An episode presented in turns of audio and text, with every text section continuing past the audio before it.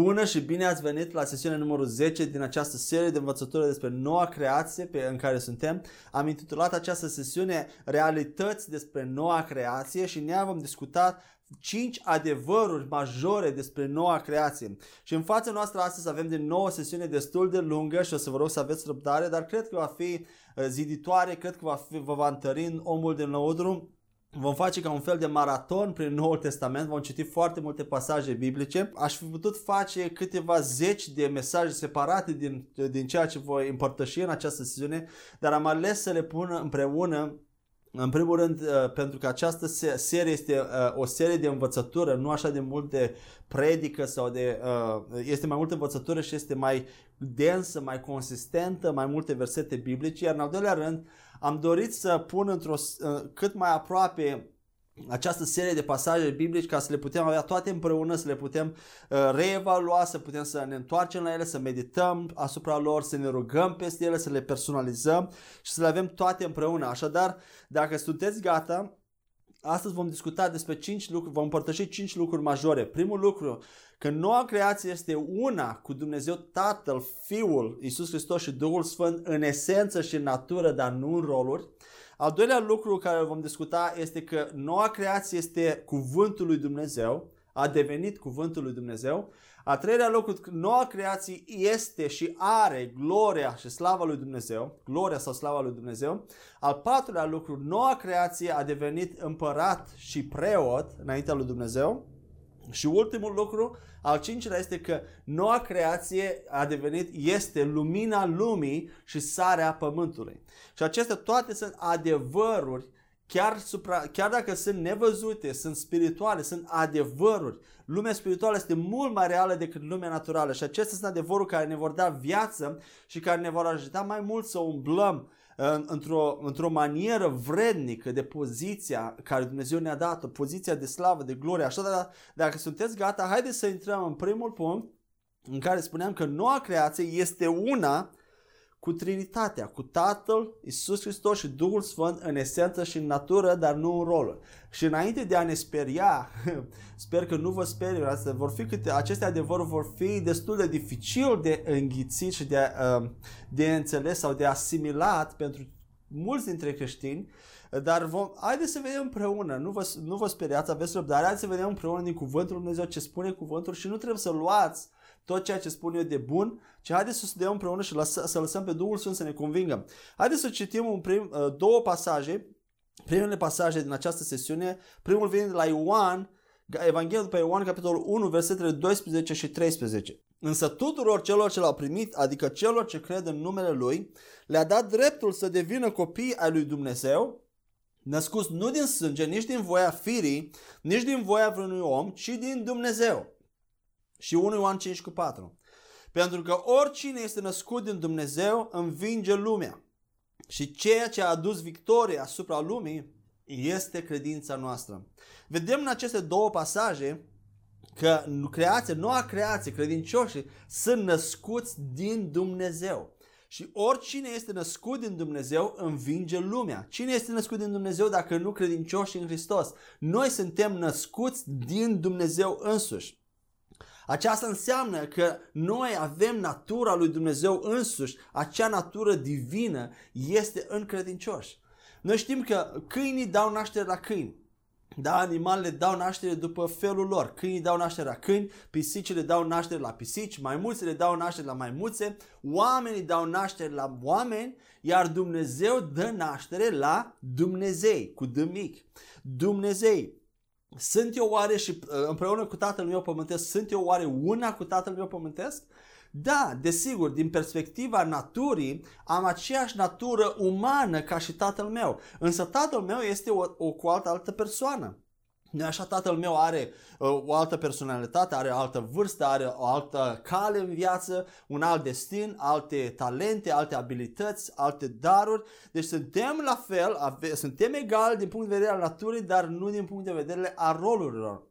și al persoanelor. În același fel, noua creație împărtășește acea natură divină cu Dumnezeu însuși, dar nu și roluri, nu, nu are același rol ca și Dumnezeu și vom vedea această diferențiere. Când suntem aici pe pământ, nu putem ști, Biblia nu ne revelează cât de mult aceste abilități de Dumnezeu și din natura divină putem manifesta, de exemplu, omnisciență, omnipotență, omniprezență, aceste lucruri, ca și, chiar dacă suntem Dumnezei, nu știu dacă le vom putea experimenta, poate când vom merge, când vom merge în noul pământ și în noul cer, le vom putea experimenta și vom putea să le manifestăm, dar aici cât suntem pe pământ, aceste abilități nu pot fi manifestate mereu, deși suntem Dumnezei. Doar Dumnezeu știm că este omniscient, este omnipotent, omniprezent peste tot, El, El este spirit. Deci nu știm exact aceste lucruri, dacă ni s-au dat aceste lucruri, însă știu, putem ști cel puțin patru lucruri foarte clare în legătură cu această natură dumnezeiască care Dumnezeu ne-a dat-o. Aceste patru lucruri care sper eu că ne vor, uh, ne vor liniști oarecum mintea și ne vor,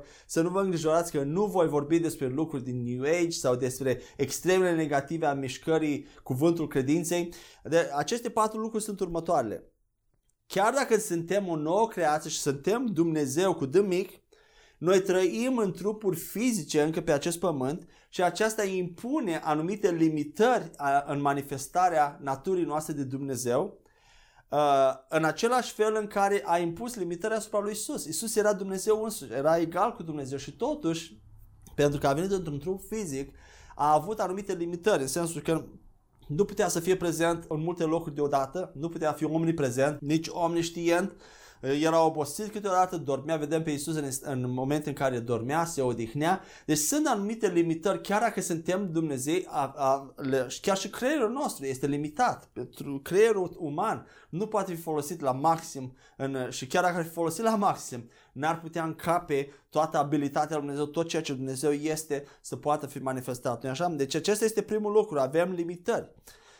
Totuși, al doilea lucru este că putem ști cu siguranță din ceea ce ni se revelează în Scriptură câteva din abilitățile și drepturile care pot fi manifestate din această natură divină, cum ar fi, pot fi manifestate aici pe pământ. Și acestea ar fi vindecarea bolnavilor, scoaterea demonilor, învierea morților, umblarea în sănătate perfectă, în, trăirea în sănătate perfectă, în prosperitate, în înțelepciune, în sfințenie, în pace, bucurie și în autoritate. Autoritatea asupra diavolului, asupra păcatului, asupra circumstanțelor. Acesta este al doilea lucru sigur. Al treilea lucru sigur este că natura divină și um, domnia aceasta care Dumnezeu ne-a dat, domnia noii creații, ea nu poate, nu are niciun drept și nu poate fi, această autoritate nu poate fi exercitată pentru a controla, manipula sau a conduce, a forța oameni, alți oameni. Nu putem controla pe alți oameni, viețile altor oameni, voințele altor oameni, dorințele lor. Noi nu domnim peste oameni. Această domnie nu este o domnie peste oameni, ci este o domnie peste circunstanțe, peste păcat, peste întuneric, peste diavol. Și această domnie, dacă în cel mai rău caz, este rezervată lui Dumnezeu însuși, dar și Dumnezeu însuși știm că respectă voința liberă a omului. Deci noi nu putem să manipulăm prin acea așa zisă natură divină pe alți oameni. Amin? Și al patrulea lucru sigur este că Dumnezeu Tatăl, Fiul și Duhul Sfânt, Trinitatea, ei sunt singurii Singurele persoane din Dumnezeire care vor, totdeauna vor primi închinare de la restul creației. Amin?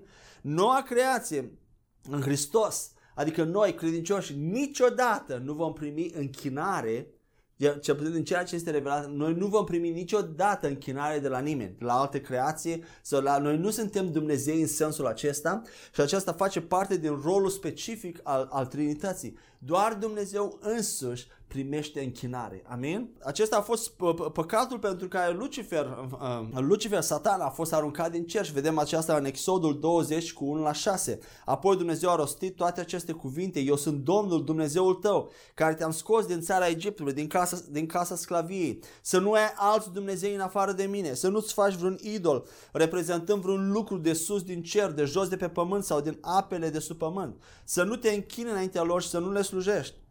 Fiindcă eu, Domnul Dumnezeul tău, sunt un Dumnezeu gelos, care pedepsesc copiii pentru nelegiuirea părinților lor, până la a treia sau a patra generație a celor ce mă urăsc, și îmi arăt îndurarea până la a mia generație a celor ce mă iubesc și împlinesc poruncile mele. Își putea să, nu ai, să nu-ți faci idol, să nu te închini, să nu le slujești.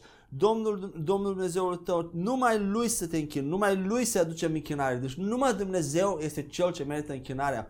Așa nu ne putem permite, chiar dacă avem natura divină, vreodată să așteptăm închinare sau să ne o luăm în cap, să devenim, să spunem că noi suntem Dumnezei în acest sens. Noi avem natura divină, aceasta nu înseamnă că suntem exact ca Dumnezeu în roluri și în, chiar în persoană. Noi avem aceeași esență, aceeași abilități, aceleași roade, aceeași capacități, drepturi, poate uh, avem o moștenire bogată, însă uh, încă o dată vreau să recapitulez. Avem limitări, aceste patru lucruri. Avem limitări pentru că suntem în trup fizic și nu știm exact ce alte abilități vom putea manifesta atunci când vom merge în cerul lui Dumnezeu, dar știm sigur al doilea lucru, deci primul, suntem limitați, al doilea lucru că putem exercita anumite drepturi și abilități supranaturale care vin cu această natură divină.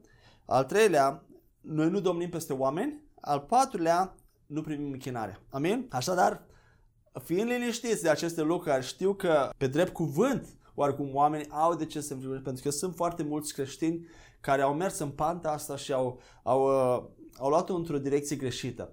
Dar doar faptul că este un pericol de a intra într-o direcție greșită nu trebuie să ne facă pe noi să aruncăm și alte adevăruri sau să ne fie frică să intrăm în niște adevăruri care Biblia ne revelează și care ne, ne încurajează, care ne ridică, care ne ridică în credință, care ne zidesc în credință și până la urmă care fac parte din moștenirea noastră ca sfinți pe care Dumnezeu a dat. Dumnezeu ne-a dat această moștenire. Așa că haideți să, să lăsăm pe Duhul Sfânt să ne vorbească în, în momentele care urmează și să mergem la următorul pasaj, Ioan zece cu treizeci la treizeci și șase, unde în continuare vorbește despre această unitate cu Dumnezeirea. Iisus spune așa: eu și Tatăl una suntem.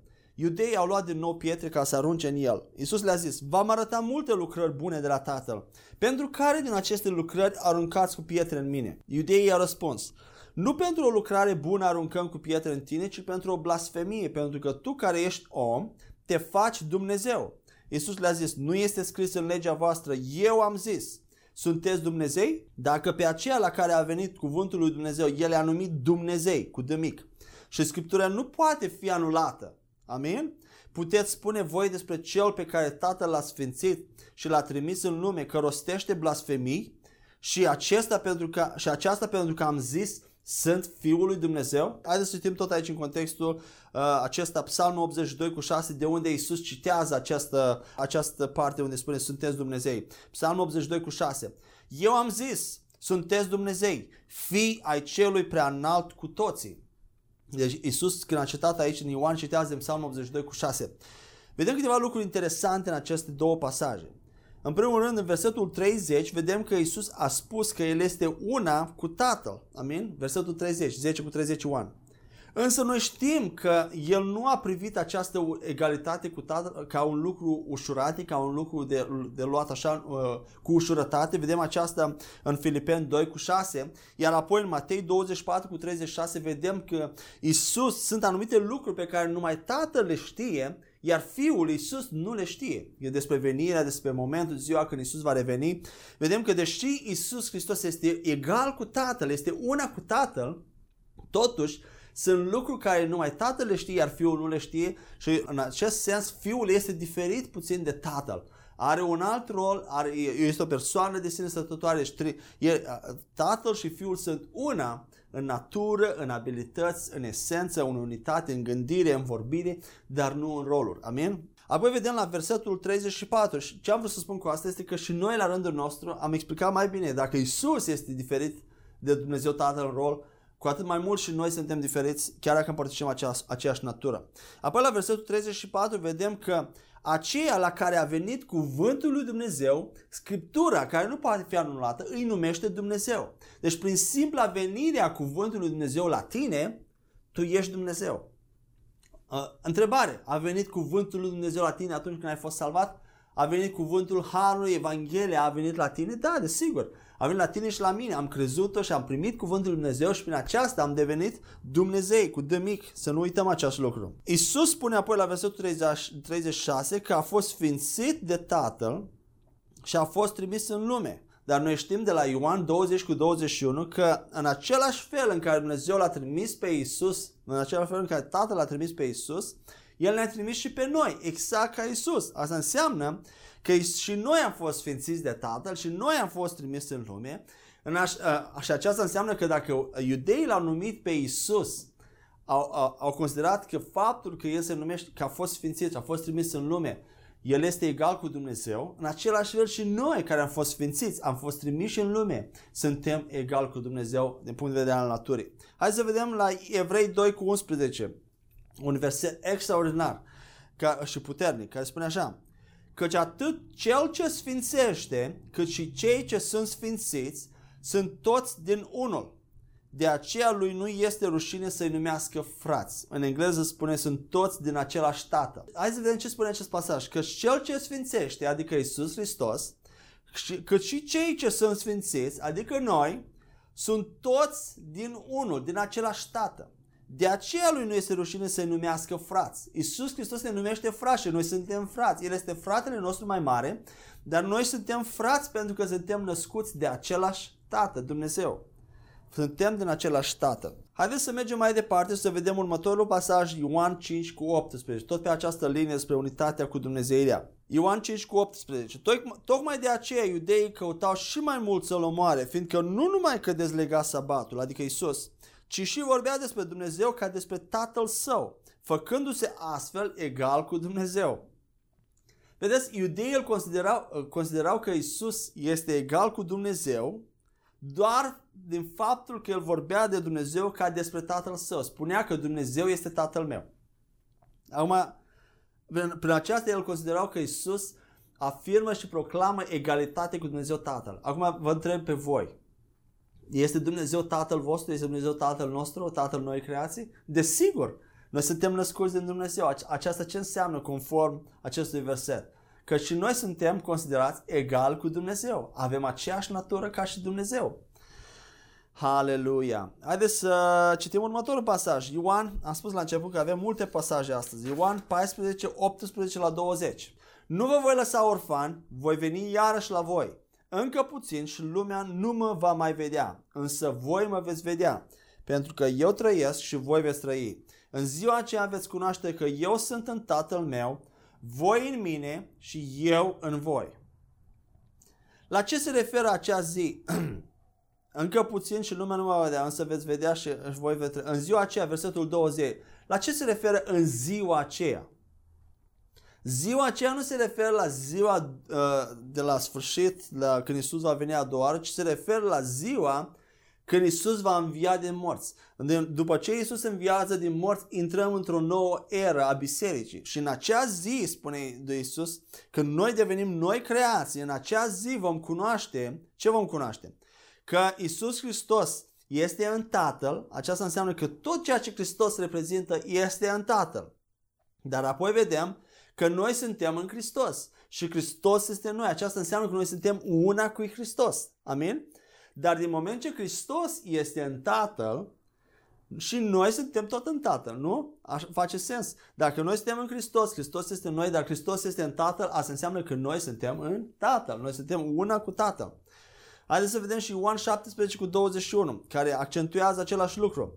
Ca toți să fie una, spune Iisus în rugăciunea sa, așa cum tu, Tată, ești în mine, iar eu în tine. Mă rog ca și ei să fie în noi, pentru ca lumea să creadă că tu m-ai trimis. Vedem aici Iisus cum clarifică, face foarte clar la ce se referă când spune, când vorbește despre această unitate. Nu este o unitate a lui cu Tatăl și o unitate diferită a noastră între noi, noi credincioși. Nu-s două unități diferite, eu cu Tatăl și voi credincioși să aveți aceeași unitate ca și noi. Uitați ce spune Iisus aici, clarifică această unitate.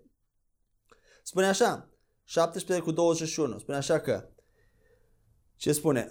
Că Tatăl este în Hristos și Hristos este în Tatăl și noi, noile creații credincioși, suntem în ei. Ce spune? Pentru ca și ei să fie în noi. Noi suntem în ei, adică în Tatăl și Fiul, iar ei sunt în noi. În plus, noi știm că Duhul Sfânt este deja în credincios în to- fără măsură. De la salvare, Duhul Sfânt a venit în credincios și trupul credinciosului este templul Duhului Sfânt. Așadar, șaptesprezece cu douăzeci spune, spune așa, repet, uh, Tată, Tu ești în mine, iar eu în tine, iar și mă rog ca ei să fie în noi. Deci această unitate este o singură unitate de între Tatăl, Fiul, Duhul Sfânt și noi. Hai să vedem că două pasaje, Ioan șaptesprezece cu unsprezece și șaptesprezece cu douăzeci și doi, aceste două versete în același capitol șaptesprezece, spune așa unsprezece. Eu nu mai sunt în lume, dar ei sunt în lume, iar eu vin la tine. Sfinte Tată, păzește-i în numele tău pe care mi l-ai dat, pentru ca ei să fie una, așa cum suntem și noi. În același fel cum suntem noi una, ei să fie una cu noi. Amin? Și șaptesprezece cu douăzeci și doi. Eu le-am dat slava pe care mi-ai dat-o tu, pentru ca ei să fie una, așa cum și noi suntem una. Și el a clarificat această unitate în șaptesprezece cu douăzeci și unu. Această unitate cu Tatăl și Fiul. Este o unitate de esență, de natură, de dorințe, de gânduri, de voință, de abilități, de roade ale Duhului Sfânt. La asta mă refer când spun unitate. Gândim ca Dumnezeu, ne purtăm ca Dumnezeu, acționăm ca Dumnezeu, aducem aceleași roade, manifestăm puterea Lui, manifestăm dragostea Lui, manifestăm sfințenia Lui, vindecare, sănătate, bogăție, prosperitate, victorie, amin, succes. Haideți să mai vedem încă un verset foarte puternic la întâi Corinteni șase cu șaptesprezece. Spune așa, dar cel ce se alipește de Domnul este un singur Duh cu El. Cel ce se unește cu Iisus Hristos este un singur Duh cu El. Dar noi știm că Iisus Hristos este un singur Duh cu Dumnezeu Tatăl și Duhul Sfânt, nu-i așa? În momentul în care noi ne-am alipit de El la salvare, am venit în El, am devenit un singur spirit cu El, am devenit în același timp un singur spirit cu Tatăl și cu Duhul Sfânt. doi Petru unu cu patru. Prin aceste lucruri, El ne-a dăruit promisiunile Lui prețioase și foarte mari, pentru că prin acestea, scăpând de depravarea care este în lume din cauza poftelor, să deveniți părtași ai naturii dumnezeiești.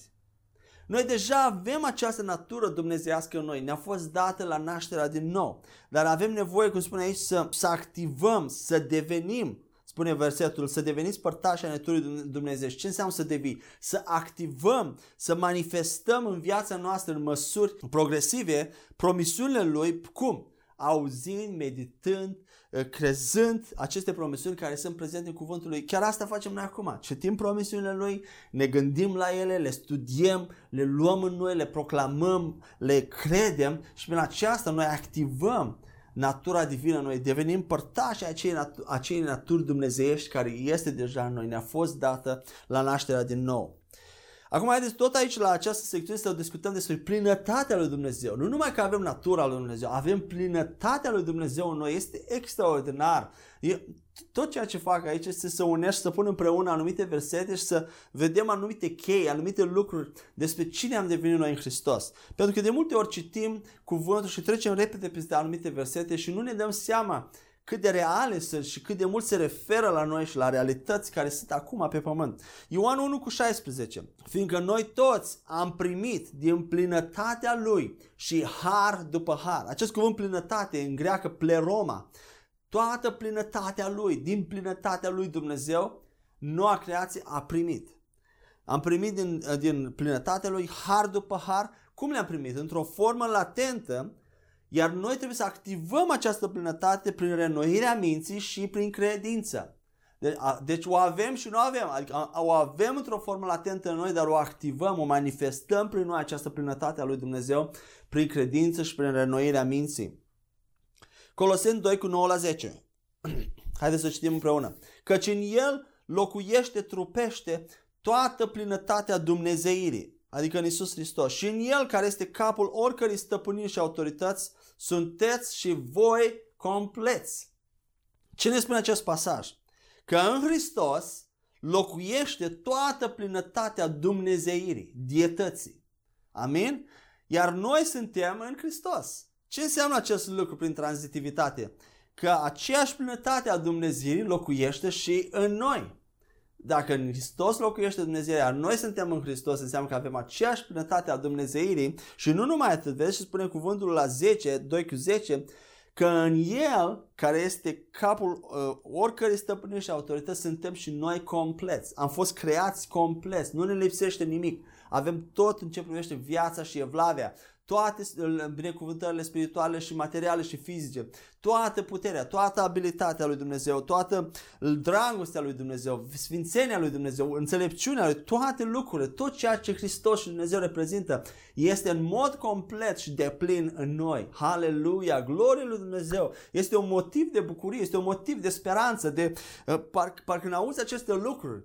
Ce este în noi, ce, ce comoară, ce moștenire este în noi, parcă ai altă perspectivă asupra vieții. Altfel, cu altă îndrăzneală te duci și confrunți viața și lucrurile întunericului, știind că această victorie, această plinătate a lui Dumnezeu, oriunde mergi tu, plinătatea lui Dumnezeu merge cu tine. Amin? Uh, haideți să mai vedem încă uh, câteva pasaje despre plinătate. Efeseni trei cu paisprezece la nouăsprezece. Pavel spune așa: de aceea îmi plec genunchi înaintea Tatălui, din care își primește numele întreaga familie, din cer și de pe pământ, și mă rog ca, potrivit cu bogățiile slă, sale slăvite, să fiți întăriți în putere prin Duhul lui în omul lăuntric, astfel încât Hristos să locuiască prin credință în inimile voastre, pentru ca, fiind înrădăcinați și statorniciți în dragoste, să puteți înțelege împreună cu toți sfinții care este lărgimea, lungimea, înălțimea și adâncimea dragostei lui Hristos, să cunoașteți dragostea lui Hristos care întrece orice cunoaștere, ca astfel să fiți umpluți de toată plinătatea lui Dumnezeu. Ce verset extraordinar! Deci noi suntem, ni, se, ni s-a dat deja acces la toată plinătatea lui Dumnezeu, dar noi trebuie să fim umpluți, să implementăm, să activăm această, toată această plinătate, nu doar puțin, nu doar parțial, toată plinătatea lui Dumnezeu. Să fim umpluți de toată plinătatea lui Dumnezeu. Un alt lucru care ne spune acest pasaj este că e posibil.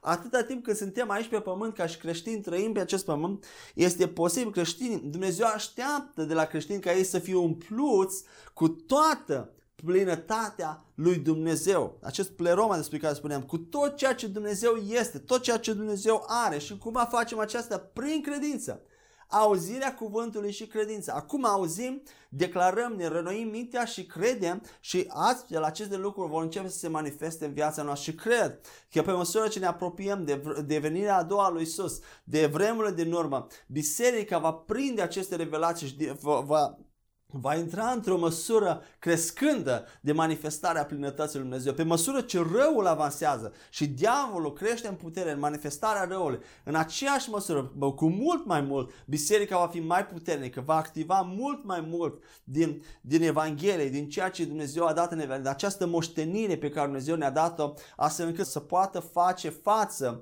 întunericul. Să nu credeți că noi vom fi mai, mai slabi și vom fi mai vai de noi spre, pe măsură ce ne avansăm spre sfârșitul timpurilor.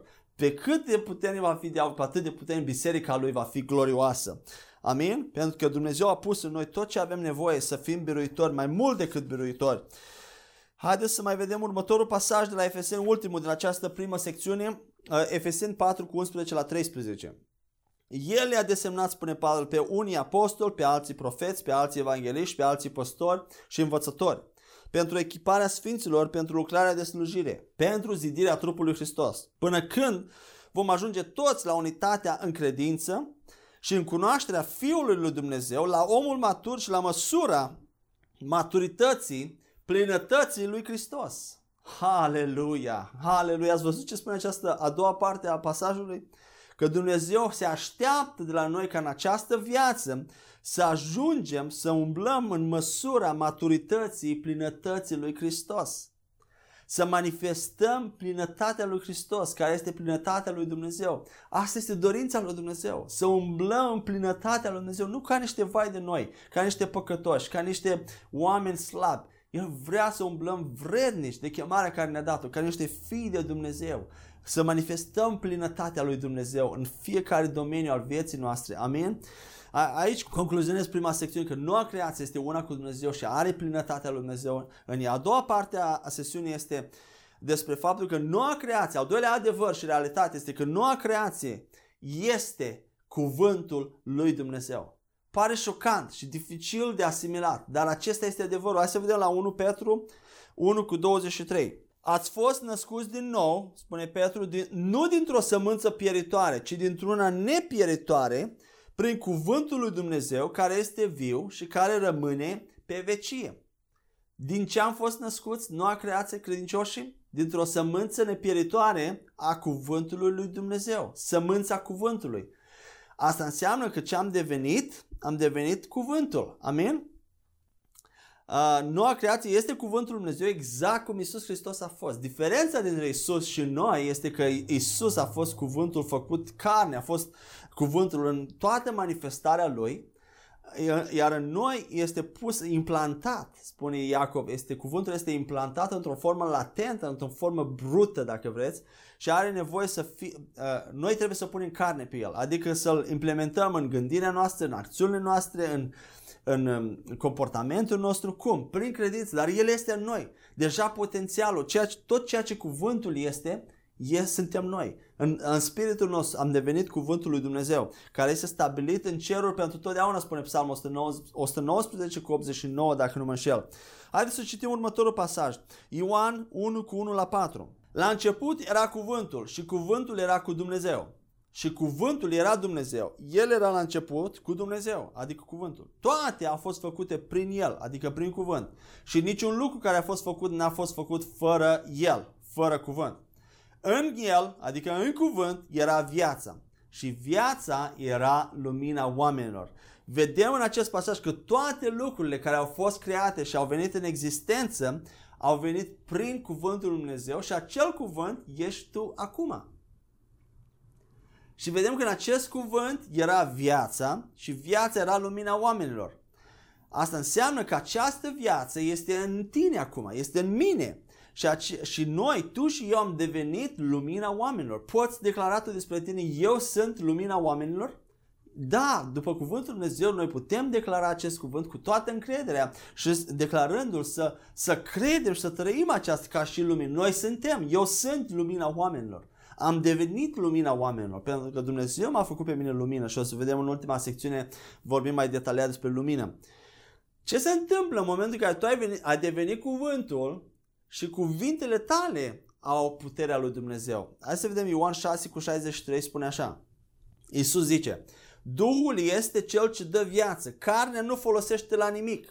Cuvintele pe care vi le-am spus sunt Duh și viață. Cuvintele pe care Iisus Hristos le vorbea erau Duh și viață, aveau putere, aveau impact. Din cauza că noi credincioși am devenit cuvântul lui Dumnezeu acum și cuvintele noastre sunt Duh și viață, au impact. Acele cuvinte, atunci când vorbim cuvântul lui Dumnezeu, cuvântul Harului, îl vorbim cu credință, el are putere, impactează pe oameni, impactează circumstanțe. Impactează lumea, cuvintele noastre impactează lumea spirituală și lumea materială. Și ce este acest cuvânt al lui Dumnezeu? Sau cuvântul Harului care noi am devenit? Acest cuvânt este tot ceea ce noua creație a devenit, cu roade, dorințe, abilități, drepturi, privilegii responsa- și responsabilități. Tot ceea ce cuvântul lui Dumnezeu spune că noi suntem în Hristos și avem în Hristos. Acesta este cuvântul lui Dumnezeu care noi am devenit. Amin? Și atunci când vorbim despre aceste lucruri, le proclamăm, fie de multe ori în, în timpul meu de rugăciune, proclam aceste lucruri, cuvintele mele, acum sunt Duh și viață, cuvintele mele au puterea lui Dumnezeu în ele, au potența lui Dumnezeu în ele, pentru că eu nu mai sunt o, o, doar o simplă ființă umană, ci am natura dumnezeiască în mine, sunt exact ca Iisus, o sută la sută om, o sută la sută Dumnezeu, am această natură dumnezeiască în mine, amin? Probabil e greu să spui amin, pentru că e destul de greu de acceptat. Dar cred că Duhul Sfânt ne va ajuta să acceptăm aceste lucruri și să, să le acceptăm într-un mod corect și în modul în care, fără extreme, fără lucruri și care, în care să ne ajute. Mar- Marcu unsprezece cu douăzeci și trei. Adevărat vă spun că dacă cineva ar zice acestui munte, ridică-te și aruncă-te în mare și nu s-ar îndoi în inima lui, ci ar crede că ceea ce spune se va întâmpla, îi se va da întocmai. Dacă cineva zice acestui munte, spui cu gura ta acestui munte, ridică-te și aruncă mare. Când spui uh, boală, îți poruncești să pleci din acest trup. Uh, fii vindecat, să, datorie, îți poruncești să pleci, de să te muți din viața mea. Când spui, când spui acelui munte și nu te îndoiești în inima ta, ci crezi că ceea ce spui, vezi, ceea ce spui se va întâmpla, ți se va da întocmai. Așadar, ceea ce vorbim cu credință acum mută munții. De ce? Pentru că noi am devenit cuvântul lui Dumnezeu care a creat la început toate lucrurile. Dumnezeu a vorbit să fie lumină și a fost lumină. Ceea ce Dumnezeu a spus s-a întâmplat. Pentru că Dumnezeu este cuvântul și cuvântul a creat lumea. Acum tu ai devenit cuvântul, de aceea când tu vorbești cuvintele lui Dumnezeu, tu aduci în existență, creezi lucruri, muți lucruri în natural și în spiritual. Aceasta este extraordinar. Și acum, din cauza aceasta, avem și o parte uh, uh, care trebuie să avem grijă. Trebuie să avem grijă ce vorbim cu, cu gura noastră, vorbele care le spunem. Nu ne mai putem permite să declarăm asupra lucruri negative, asupra mea, asupra noastră, asupra vieții noastre, asupra copiilor noștri, asupra destinului nostru, asupra carierei noastre sau serviciului pe care îl avem, slujirii noastre, lucrările lui Dumnezeu în care ne folosește, posesiunile noastre. Când vorbim negativ asupra acestor lucruri, asupra oricără, ori, chiar și asupra unei alte persoane, de obicei avem tendința și ne vine foarte ușor să credem cu toată inima, fără să ne îndoim, în lucrurile negative. Când vorbim lucruri negative, nu ne îndoim deloc. Aceasta este realitatea. Și aceasta, chiar dacă este o credință negativă, este tot credință. Și când vorbim aceste lucruri negative, ceea ce spunem, ele vin în existență. Chiar dacă nu se întâmplă imediat, ele încep să se manifeste. De asta așa de mulți creștini mor poate deodată, sau poate nu e singura cauză, dar este una din cauze majore pentru care mulți creștini, copiii al lui Dumnezeu, mor prematur în accidente sau li se întâmplă tot felul de lucruri rele. Deodată auzi că nu știu ce cancer sau boală a dat sau sunt expresii de genul, aud pe creștini vorbind așa lucruri teribile despre ei. Eu sunt un ticălos, nu sunt bun de nimic, sunt un păcătos, vai de mine, voi muri înainte de patruzeci, nici n-am să apuc patruzeci de ani. Sau aud oameni mai, aud oameni la patruzeci de ani sau la cincizeci de ani, vai, de acum gata, sunt pe linia moartă, nu mai, de acum... De acum îmbătrânesc, am îmbătrânit. Omule, la patruzeci cincizeci de ani ești în floarea vârstei, abia ai început viața. Oamenii trăiau până la o sută douăzeci de ani și chiar și acum. Dacă crezi acest lucru, poți trăi până la o sută douăzeci de ani. Abia ești în floarea vieții. De ce trebuie să, nega- ne- să declarăm aceste lucruri negative despre noi care chiar ne îmbătrânesc mai tare? Iosua, Caleb, la optzeci de ani. Ei au cucerit, spuneau lui, Caleb spunea lui Moise, dă-mi acest munte, Hebronul, să-l cuceresc. Cam aceeași putere care o aveam la douăzeci de ani. Caleb era un om plin de credință și un om plin de credință nu vorbește astfel de lucruri.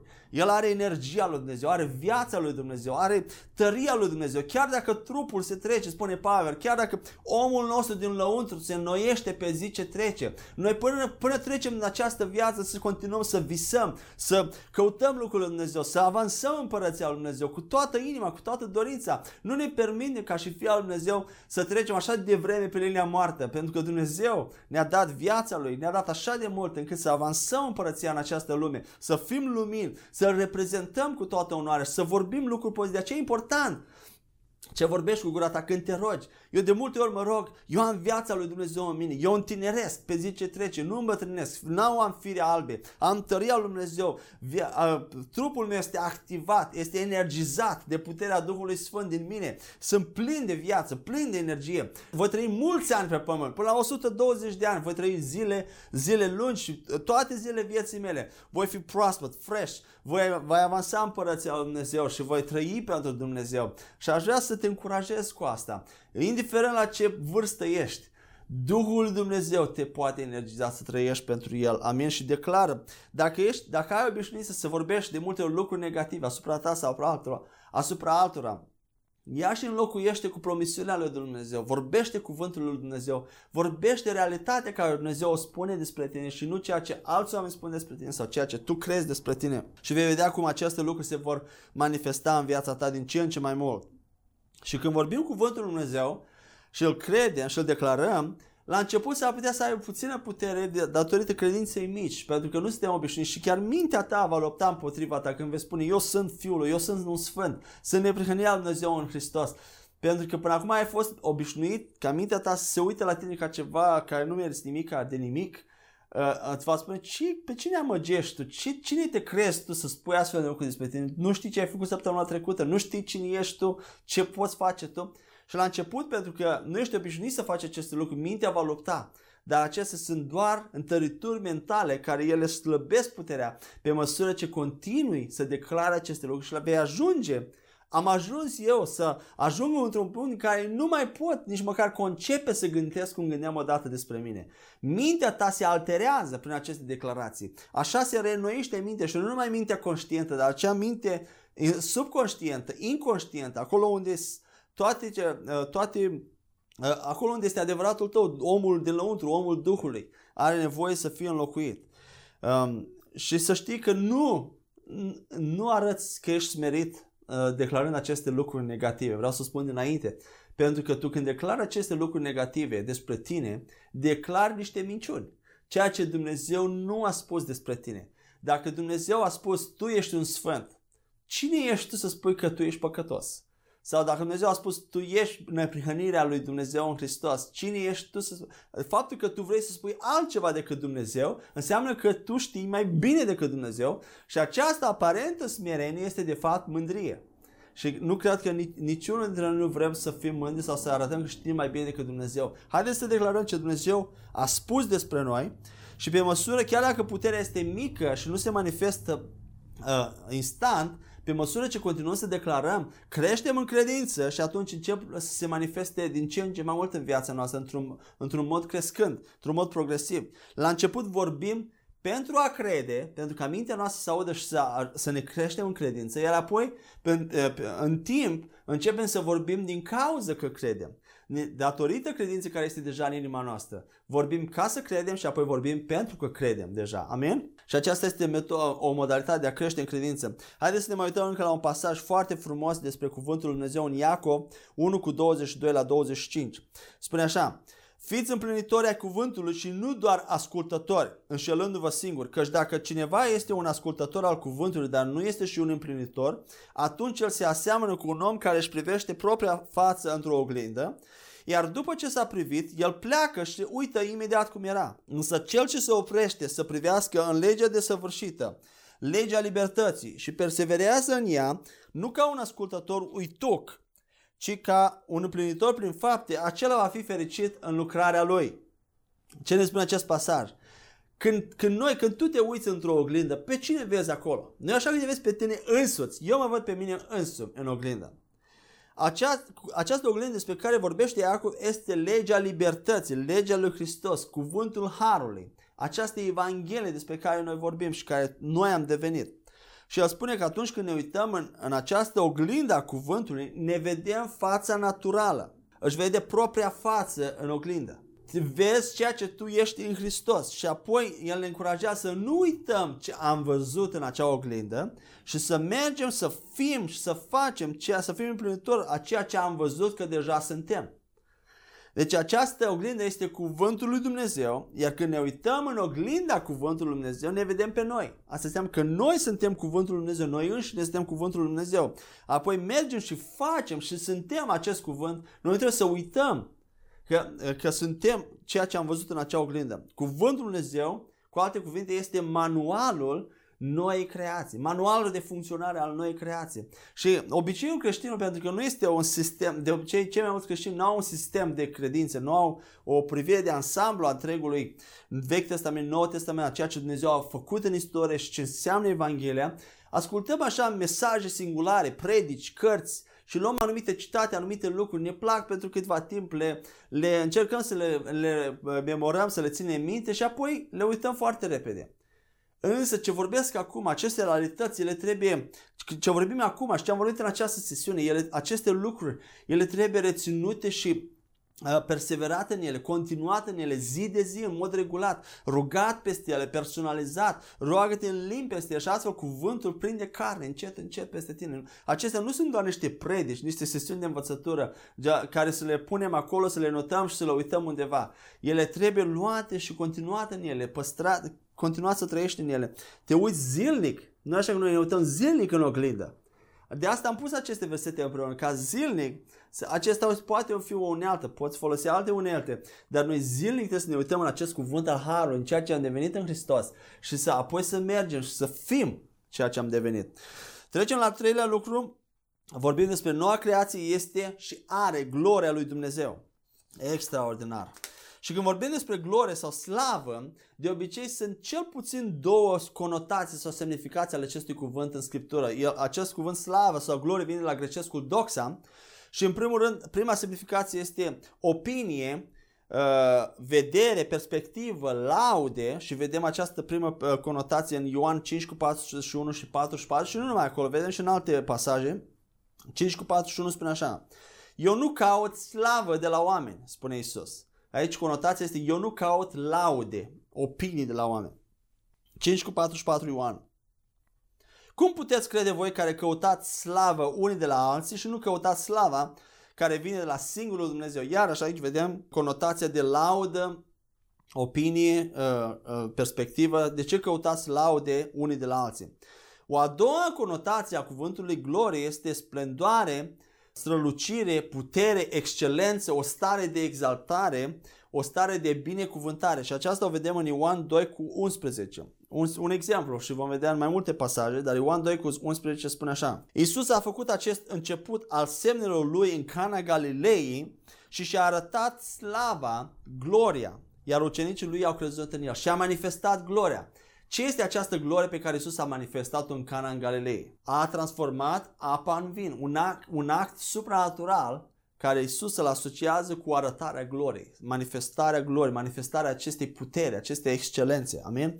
Și despre această glorie vorbim că noua, aceasta a doua semnificație, noua creație, credinciosul în Hristos a devenit și a primit această glorie, această slavă de la Dumnezeu. Haideți să vedem că Dumnezeu este Dumnezeul gloriei, Tatăl gloriei, Tatăl slavei. Vedem asta în Faptele Apostolilor șapte cu doi și nu numai. El a răspuns: frați și părinți, ascultați, Dumnezeul slavei sau al gloriei i s-a arătat strămoșul nostru Avram în timp ce se afla în Mesopotamia înainte de a locui în Haran. În acest verset vedem că Dumnezeu este un Dumnezeu al gloriei. Apoi în Roman șase cu patru Biblia ne spune așa: noi deci am fost îngropați împreună cu El prin botezul în moarte, pentru că așa cum Hristos a fost înviat din morți prin slava Tatălui, la fel să putem și noi să umblăm în noutatea vieții. Cum a fost înviat Iisus Hristos? Prin slava Tatălui, prin gloria Tatălui, prin puterea aceasta a Tatălui. Deci gloria Tatălui, slava Tatălui este puterea Tatălui. Și această slavă este ceva extraordinar. Apoi mergem mai departe la un verset care foarte mulți creștini, le, la foarte mulți creștini le place să-l declare despre ei înșiși. Roman trei cu douăzeci și trei: căci toți au păcătuit și sunt lipsiți de slava lui Dumnezeu. Deci știm că toată omenirea, toată rasa umană a pierdut slava lui Dumnezeu. Unde? La cădere. Dar înainte de cădere, Adam și Eva aveau slava lui Dumnezeu peste ei, în ei, aveau această glorie, această strălucire, această excelență, însă omul a pierdut-o. Însă, după salvare, la nașterea din nou, această slavă este restaurată. Noi nu mai suntem lipsiți de slava lui Dumnezeu. Credinciosul nu mai poate declara acest cuvânt. Credinciosul nu mai este lipsit de slava lui Dumnezeu, ci este umplut de slava lui Dumnezeu. Și haideți să vedem în următoarele pasaje. Ioan șaptesprezece cu douăzeci și doi, de exemplu. Eu, Iisus se roagă aici în capitolul șaptesprezece și zice așa: eu le-am dat slava pe care mi-ai dat-o tu, zice Iisus când se roagă Tatălui, pentru ca ei să fie una așa cum și noi suntem una. Iisus ne-a dat, a dat această slavă, această glorie ucenicilor și în, în, implicit credincioșilor, noi creații, tuturor oamenilor care urmează pe Hristos. De ce? Ca prin această glorie să devenim una cu Dumnezeu Tatăl și Iisus Hristos. Această împărtășire în gloria lui Dumnezeu ne face să fim una. Haideți să mergem mai departe la un pasaj un pic mai lung, întâi Corinteni doi cu șase la șaisprezece, și sunt câteva versete care mă interesează și să le studiem, dar am, am ales să citesc tot contextul ca să vedem exact uh, întregul context în care sunt aceste versete. întâi Corinteni doi cu șase la șaisprezece.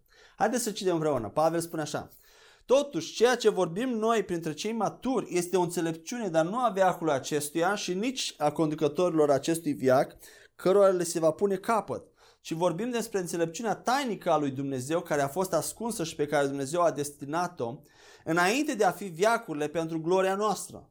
Pentru gloria noastră. Niciunul dintre conducătorii acestei lumi n-a înțeles-o, pentru că dacă ar fi înțeles-o, nu l-ar fi răstignit pe Domnul Slavei, Domnul Gloriei. Vedem din nou aici. Totuși, așa cum este scris, Niciun ochi n-a văzut, nici o ureche n-a auzit și la mintea omului nu s-a suit ceea ce a pregătit Dumnezeu pentru cei care îl iubesc. Dumnezeu însă ne-a descoperit aceste lucruri prin Duhul. Pentru că Duhul cercetează totul, chiar și lucrurile adânci ale lui Dumnezeu. Cine dintre oameni cunoaște lucrurile omului dacă nu Duhul omului care este în el? Tot astfel, nimeni nu cunoaște lucrurile lui Dumnezeu în afară de Duhul lui Dumnezeu. Însă noi n-am primit Duhul lumii, ci Duhul de la Dumnezeu, ca să putem cunoaște lucrurile care ne-au fost oferite prin har de către Dumnezeu. Nu vorbim prin cuvinte învățate prin înțelepciunea omenească, ci prin învățături de la Duhul, întrebuințând lucrurile duhovnicești pentru cei duhovnicești. Dar omul firesc nu primește lucrurile Duhului lui Dumnezeu, căci pentru el sunt o nebunie și nu le poate înțelege, pentru că trebuie judecate duhovnicește. Trebuie evaluate, estimate duhovnicești. Cel duhovnicesc însă judecă toate lucrurile, iar el nu poate fi judecat de nimeni. Căci cine a cunoscut gândul Domnului, mintea Domnului, ca să-i poată, ca să-l poată sfătui? Noi însă avem gândul lui Hristos și în engleză spune și mai frumos, noi însă avem mintea lui Hristos. Haideți să vedem câteva lucruri în acest pasaj mare. Primul lucru, în versetul șapte, spune că înțelepciunea, această înțelepciune ascunsă, tainică a lui Dumnezeu, a fost, pe care Dumnezeu, a, El a destinat-o înainte de a fi veacurile pentru gloria noastră, pentru slava noastră a credincioșilor. Ați văzut acest pasaj? Pentru gloria noastră, această strălucire, această putere, această excelență, ca noi să avem glorie. Noi avem gloria lui Dumnezeu. Apoi vedem la versetul opt, iarăși, Domnul Slavei, că El este Domnul Slavei. Asta e al doilea lucru care vedem aici. Apoi în versetul nouă, începe să vorbească despre această glorie, despre aceste lucruri glorioase. Niciun ochi n-a văzut, nici o ureche n-a auzit și la mintea omului nu s-a suit ceea ce a pregătit Dumnezeu pentru cei care îl iubesc. Și foarte mulți credincioși iau acest pasaj din context și consideră că aici Dumnezeu vorbește despre lucrurile care vor fi în viața viitoare, când vom fi în, cu Dumnezeu în rai, în cer. Însă, uitați-vă la versetul următor. Este contextul gloriei lui Dumnezeu, pentru gloria noastră. Și apoi spune așa la zece. Aceste lucruri despre care niciun ochi n-a văzut, nici o ureche n-a auzit, Dumnezeu însă ne-a descoperit aceste lucruri. Cum? Prin Duhul. Deci nu sunt undeva în viitor, ci sunt aici. Dumnezeu ne le-a descoperit prin Duhul, pentru că Duhul cercetează totul și lucrurile adânci ale lui Dumnezeu. Deci aceste lucruri, ce sunt aceste lucruri care... La, niciun ochi nu l-a văzut, nici o ureche nu l-a auzit, nici la mintea omului nu l-a sasuit. Aceste lucruri ne-au fost revelate, ele sunt lucrurile date prin har de Dumnezeu nouă, lucrurile ale Duhului Sfânt, lucruri spirituale, pe care omul firesc nu le înțelege, nu le poate înțelege, pentru că ele nu pot fi judecate, evaluate. Omul firesc nu le poate evalua, nu le poate analiza, nu le poate uh, prinde semnificația. El nu poate înțelege lucrurile spirituale pentru că nu are Duhul lui Dumnezeu în el. Este, asta, asta ne spune, omul, omul firesc nu primește lucrurile Duhului și nu, nu le poate analiza, nu le poate evalua. Dar oamenii spirituali, pe de altă parte, evaluează și analizează în mod exact și foarte concret toate lucrurile, toate situațiile, toate circumstanțele, cu, în conformitate cu realitatea lor. Nu cum vedem în natural, dar ci cum sunt ele în realitate, chiar lucruri nevăzute. Și a, acești oameni spirituali, ei nu numai că le analizează lucruri, dar iau decizii spirituale care po- poate nu par logici, care nu sunt înțelese de oamenii firești. Nu ți s-a întâmplat de multe ori să iei anumite decizii, să fii, Duhul să se pună pe inimă, să faci anumite lucruri care nu au niciun sens din punct de vedere natural, dar apoi mai târziu ai văzut că ele au avut sens și că uh, trebuia să procedezi într-un anume fel și ai fost binecuvântat. Ai luat o decizie spirituală fiind împins de Duhul Sfânt de un lucru care tu nu știa, nevăzut, un lucru neștiut de omul natural. Dar tu, fiind spiritual, ai avut acces la acel lucru, la acea decizie, la acea înțelepciune, la acea circunstanță. Ai analizat-o din punct de vedere spiritual, nu numai din punct de vedere natural, la ceea ce vezi, la ceea ce gândești rațional. Dar tu ai o arie mai mare, în care, o plajă mai mare în care analizezi lucrurile, judeci lucrurile, le evaluezi. Și spune aici că oamenii spirituali nu pot fi evaluați, nu pot fi judecați, nu pot fi analizați, nu pot fi înțeleși de nimeni, pentru că oamenii spirituali au mintea lui Hristos, au gândul lui Hristos. Ei gândesc ca Hristos, vorbesc ca Hristos, decid ca Hristos. Noi avem acces, Biblia spune că avem acces la toate comorile cunoaștere și înțelepciune, avem acces la mintea lui Hristos care a fost pusă, implantată în noi prin Duhul Sfânt. Atunci când te rogi în limbi, tu scoți din mintea lui Dumnezeu, deciziile lui Dumnezeu, cum gândește Iisus Hristos într-o anumită, într-o anumită situație. Cu, pe măsură ce îți înnoiești mintea mai mult cu cuvântul lui Dumnezeu, începi să gândești ca Dumnezeu, începi să faci conexiuni, începi să, să vorbești ca Dumnezeu. Și asta înseamnă că ai acces la felul cum gândește, la ceea ce, cum vede Hristos lucrurile, ai acces la mintea lui Hristos. Este extraordinar, slavă lui Dumnezeu. Uh, hai să mai vedem un verset despre gloria lui Dumnezeu, slava lui Dumnezeu în noi. Coloseni unu cu douăzeci și patru la douăzeci și șapte. Acum mă bucur în suferințe pentru voi și împlinesc în trupul meu ceea ce lipsește suferințelor lui Hristos pentru trupul său, pe care este biserica. Am devenit slujitorul ei prin responsabilitatea pe care Dumnezeu mi-a dat-o mie pentru voi, aceea de a face pe deplin cunoscut cuvântul lui Dumnezeu, taina care a fost ascunsă de veacuri și de generații, dar care acum a fost descoperită sfinților lui, cărora Dumnezeu a vrut să le facă cunoscute între neamuri bogățiile slăvite, glorioase ale acestei taine, și anume Hristos în voi, nădejdea gloriei, speranța gloriei, speranța slavei. Ce vedem aici în versetul acesta? Că această, acest mister, această taină este de fapt Hristos în voi, Hristos în tine. Și această taină are bogății slăvite, bogății ale gloriei.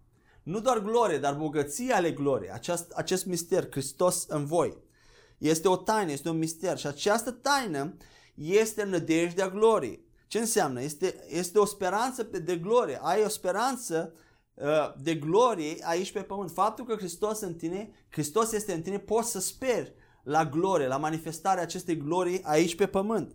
Prin tine, Hristos care este în tine vrea să vină în afară, prin tine, și să manifeste gloria Lui. Dacă îl ai pe Hristos în tine, tu ai această speranță că gloria Lui, într-un mod progresiv, va fi manifestată prin tine în toate domeniile vieții tale și în, uh, și în, în alți oameni, și oamenii vor simți, vor simți și vor vedea această glorie prin tine și în tine. Vreau să vă dau un exemplu aici. Eu am, am un apartament, mai am pentru ceva timp, un apartament în Green Park, în uh, România, care a trebuit să-l închiriez atunci când ne-am mutat în Statele Unite. Și prima femeie care a venit să vadă apartamentul, să închiriez, era o doctoriță, un uh, doctor chirurg uh, la neurochirurgie. Și când a intrat în apartament și a văzut apartamentul, cuvintele au fost următoare. Este ceva cu apartamentul acesta, simt o pace deosebită când vin aici, simt o, o, o prezență, o binecuvântare deosebită, mă simt bine în acest, în acest apartament, este ceva deosebit, ce nu am mai experimentat de mult. Și când am auzit spunând aceste lucruri, eu știam despre ce vorbește ea. De ce? Nu este o glorie și o mândrie a mea. Dar acolo în acel apartament ne-am închinat lui Dumnezeu, eu și soția mea, ne-am, ne rugam acolo, studiam cuvântul acolo și gloria lui Dumnezeu care este în noi se odihnește pe acesta, peste acest apartament, protejează acest apartament, aduce pace pe, și chiar oamenii care, firești, oamenii care nu cunosc pe Dumnezeu într-un mod personal și n-au relație cu Dumnezeu într-un mod, simt această glorie, simt această prezență a Duhului Sfânt. Și chiar Biblia spune că Dumnezeu ne, ne face să împrăștiem mireasma cunoașterii Fiului Său în orice loc Pe care, în care noi mergem. În Corinteni spune asta, acolo îmi spune că ne poartă în calea lui de biruință. El face ca această mireasmă să fie simțită de oameni și aceasta este așteptarea și dorința lui Dumnezeu, ca să împrăștiem această mireasmă. doi Corinteni trei cu optsprezece, hai să mergem mai departe. Pavel zice: noi toți cu fețe neacoperite reflectăm slava Domnului ca într-o oglindă și suntem transformați în asemănarea sa de în slavă în slavă, aceasta vine de la Domnul care este Duhul. Deci noi reflectăm, ne uităm în această oglindă a gloriei Domnului, a slavei Domnului. Această oglindă este slava lui Dumnezeu, ceea ce vorbim noi aici, ce înseamnă că noi suntem gloria Domnului. Când ne privim în oglinda gloriei Domnului, ne vedem pe noi înșine, nu-i așa? Și când ne, ne uităm, cu cât mai intens ne uităm în această oglindă, medităm la această glorie, într-un mod persistent, continuu, ne aducem aminte, ne aducem aminte că noi suntem, avem aceeași glorie, o medităm asupra acestor lucruri, le proclamăm, cu atât mai mult vom manifesta această glorie în afară, în viețile noastre, și vom merge din glorie în glorie. Și asta e un alt lucru care mă rog, de fiecare mă rog, eu merg din glorie în glorie, am gloria lui Dumnezeu, manifest gloria lui Dumnezeu în fiecare domeniu al vieții mele. Eu am gloria lui Dumnezeu în mine, eu știu cine sunt, am viața lui Dumnezeu în mine, eu sunt acel cuvânt viu și lucrător. Când vorbesc, cuvintele mele au viață, cuvintele mele sunt duh și viață. Aleluia! Și on and on, și te rogi în felul acesta și te zidești în credință și aduci gloria lui Dumnezeu prin aceasta. Haideți să mai citim un pasaj despre gloria lui Dumnezeu. Efeseni unu cu optsprezece. Și mă rog ca Dumnezeul Domnului nostru Iisus Hristos, Tatăl Slavei, din nou vedem, să vă dea un duh de înțelepciune și descoperire în cunoașterea Lui, luminând puterea de înțelegere a minții voastre, ca să cunoașteți care este nădejdea la care v-a chemat, care este bogăția slavei slăvită a moștenirii Lui în sfinți, bogăția gloriei Lui în sfinți. Este o moștenire în sfinți, în, în noi sfinții, a, pentru astăzi, care este glorioasă, este o glorie și nu doar o glorie, ci bogății ale gloriei. Această moștenire are bogății glorioase. Amin? Și această moștenire este în noi, în Duhul nostru. Am primit-o la salvare. Coloseni trei cu unu la patru. Dacă ați fost înviați împreună cu Hristos, căutați lucrurile de sus, unde Hristos stă la dreapta lui Dumnezeu. Gândiți-vă la lucrurile de sus, nu la cele de pe pământ. Pentru că voi ați murit, iar viața voastră este ascunsă cu Hristos în Dumnezeu. Când Hristos, viața voastră, se va arăta, atunci și voi vă veți arăta împreună cu El în glorie. Aici pare că vorbește despre lucrurile viitoare. Când spune așa, căutați lucrurile de sus. În engleză spune above, lucrurile de dincolo. Nu se referă la lucrurile din viața viitoare din nou, la, la când vom merge în cer, ci lucrurile de dincolo, din afara acestui tărâm natural. Unde Hristos stă la dreapta lui Dumnezeu. Vorbeam în sesiunea întâi despre locurile cerești unde Hristos stă la dreapta lui Dumnezeu, iar noi suntem în aceeași poziție, stăm la dreapta lui Dumnezeu. Acestea sunt lucrurile de sus, lucrurile din, în afara acestui tărâm natural. Și el spune, gândiți-vă la aceste lucruri, la aceste lucruri care sunt spirituale, care sunt din tărâmul spiritual, din locurile cerești. Gândiți-vă la, meditați la ele. Aceste lucruri sunt lucrurile care ne-au fost date în Hristos, unde Hristos este rege. Acestea sunt lucrurile spirituale care guvernează tărâmul pământesc. Și ce sunt aceste lucruri? Sunt lucrurile care ne-au fost date prin har. Autoritatea în Hristos, binecuvântările spirituale, har, dragoste, sfințenie, sănătate, prosperitate, înțelepciune, pace, bucurie, victorie în toate domeniile. Acestea sunt lucrurile care uh, Pavel spune să le căutăm, să ne gândim la ele, să ne punem în fa- să ne gândim la ele, nu la cele de pe pământ, nu la lucrurile pământești. De ce? Pentru că voi ați murit, iar viața voastră este ascunsă cu, cu Hristos în Dumnezeu. Hristos care este în noi, atunci când ne gândim la aceste lucruri, care este viața noastră, va fi revelat fr- prin noi. Se va arăta prin noi. Când spune aici se va arăta, nu vorbește de a doua venire, ci spune că Hristos, viața voastră, se va arăta atunci când vă gândiți la lucrurile acestea de sus și când El se arată, atunci și voi vă arătați împreună cu El în glorie. Atunci și gloria Lui prin voi se vede. Deci nu se referă la gloria finală. Sunt pasaje care se referă și la gloria cele de-a doua veniri când vom fi cu Dumnezeu, dar aici se referă la faptul că atunci când medităm la aceste lucruri de sus, gloria Lui se manifestă, viața care este în noi în Hristos se manifestă prin noi. Mai avem patru pasaje aici la glorie. Întâi Tesaloniceni doi cu zece la doisprezece. Voi sunteți martori și Dumnezeu de asemenea că purtarea noastră față de voi, cei care credeți, a fost sfântă, dreaptă și fără pată. Așa cum știți, ne-am ocupat de fiecare dintre voi ca un tată de copiii săi, încurajându-vă, îndemnându-vă și insistând să trăiți într-un mod vrednic de Dumnezeu care v-a chemat în împărăția și slava Lui. În acest pasaj Dumnezeu însuși ne arată că El ne-a chemat, a chemat credincioșii în împărăția și slava Lui, la împărăția și slava Lui. Te-a chemat pe tine și pe mine la slavă, la glorie. El ne-a chemat la asta. El ne-a chemat la glorie să proclamăm excelențele sale, strălucirea sa, virtuțile Lui aici pe pământ, prin noi. Haideți să mai vedem încă un pasaj. doi Tesaloniceni doi cu treisprezece la paisprezece.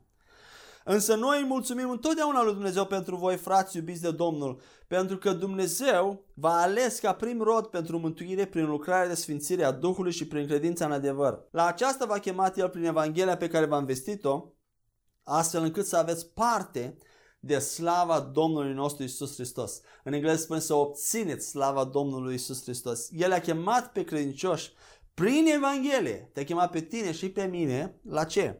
Ca să obținem, să avem parte de această slavă a Domnului nostru Iisus Hristos. Ne-a chemat să împărtășim în această slavă, în această glorie. Haleluia, Dumnezeu este așa de bun. Încă două pasaje aici, dacă puteți să mai aveți răbdare. Evrei doi cu zece la unsprezece.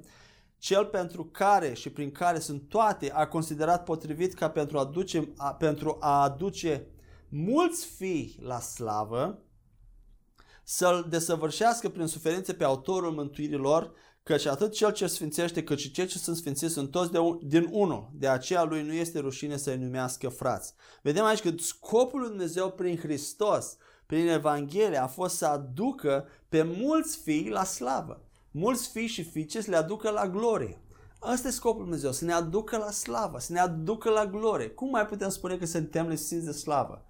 Slava lui Dumnezeu este în noi, am fost aduși la slavă. Și ultimul pasaj la această secțiune, întâi Petru unu cu zece la treisprezece. Cu privire la această mântuire, profeții care au profețit despre harul ce urmează să fie al vostru, au căutat și au cercetat cu atenție, încercând să afle ce vreme sau ce împrejurări le-a arătat Duhul lui Hristos din ei, atunci când a prezis suferințele lui Hristos și slava care urma după acestea. Suferințele lui Hristos și gloria care urma după acestea.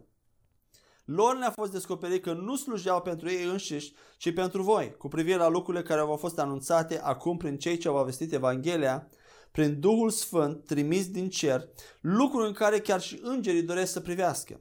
Prin urmare, încingeți-vă, încingeți-vă coapsele minții voastre, fiind treji.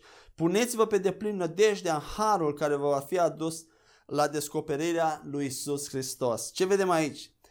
Că după suferințele lui Hristos este slavă care urmează după aceea. Slavă în această era a bisericii urmează ca slava lui Dumnezeu să fie manifestată prin fiii lui. Prin, după suferințele lui, această noi, noua creație urmează să manifeste slava lui Dumnezeu. Și ce este această slavă? Decât lucrurile care ne-au fost anunțate prin Evanghelie, ne-au fost vestite prin Evanghelie, lucruri în care și îngerii doresc să privească și nu pot. Aceste lucruri ale Evangheliei, mântui, Evanghelia care a fost adusă și care este aplicată Duh, Sfinților, este manifestată prin Sfinți cu ajutorul Duhului Sfânt.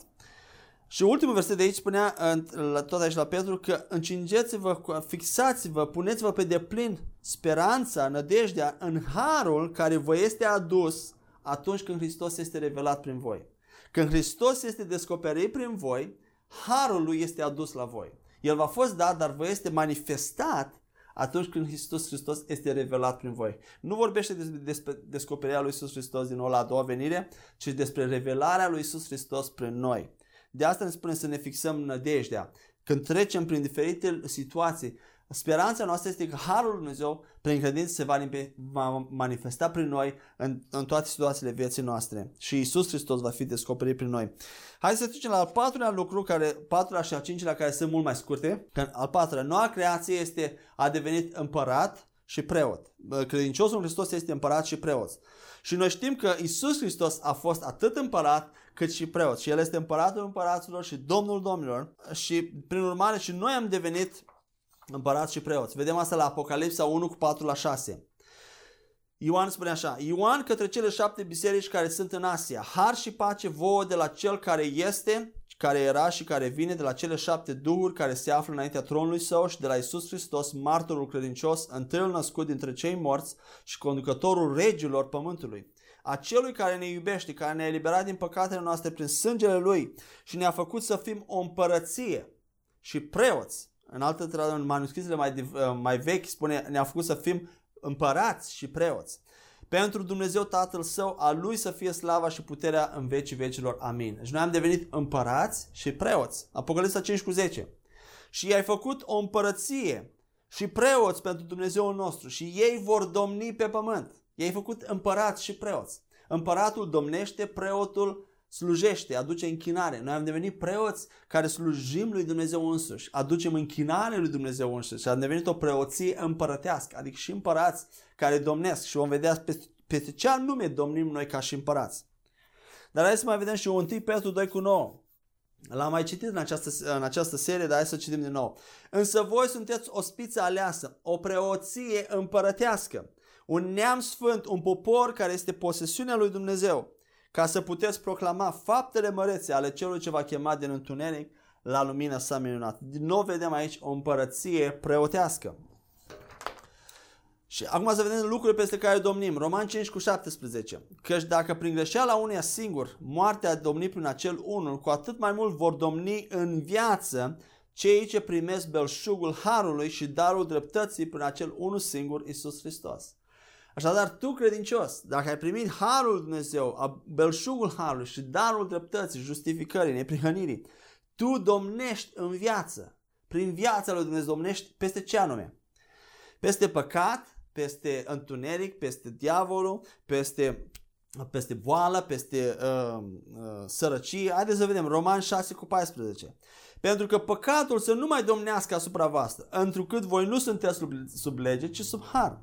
Deci dacă păcatul, nu mai, acțiunile păcătoase, păcatul ca și natură nu mai domnește asupra voastră, înseamnă că voi domniți peste păcat. Credinciosul domnește peste păcat, noi domnim peste păcat. Luca zece cu nouăsprezece. Iată, v-am dat autoritate să călcați peste șerpi, peste scorpioni și peste toată puterea dușmanului și nimic nu vă va rani. Avem autoritate și putere să domnim și să călcăm peste toată puterea dușmanului. Nu peste alți oameni, nu peste frici, ci peste dușman, peste păcat. Și Matei zece cu opt spune așa Iisus la ucenici și nouă implicit. Vindecați pe cei bolnavi, înviați pe cei morți, curățiți pe cei leproși, scoateți afară demonii, fără plată ați primit, fără plată să dați. Acesta este un alt aspect al domniei. Să vindecăm pe bolnavi, să înviem pe morți, să scoatem afară demonii. Aceasta este domnia la care Iisus ne-a, de asta ne-a făcut împărați. Împărați peste întuneric. Uh, și ultimul, ultima secțiune a acestei sesiuni, uh, punctul cinci, noua creație este lumina lumii și uh, sarea pământului. Matei cinci cu treisprezece și paisprezece. Iisus spune așa: voi sunteți sarea pământului, dar dacă sarea își pierde gustul, prin ce va fi făcută din nou sărată? Nu mai este bună la nimic decât să fie aruncată afară și călcată în picioare de oameni.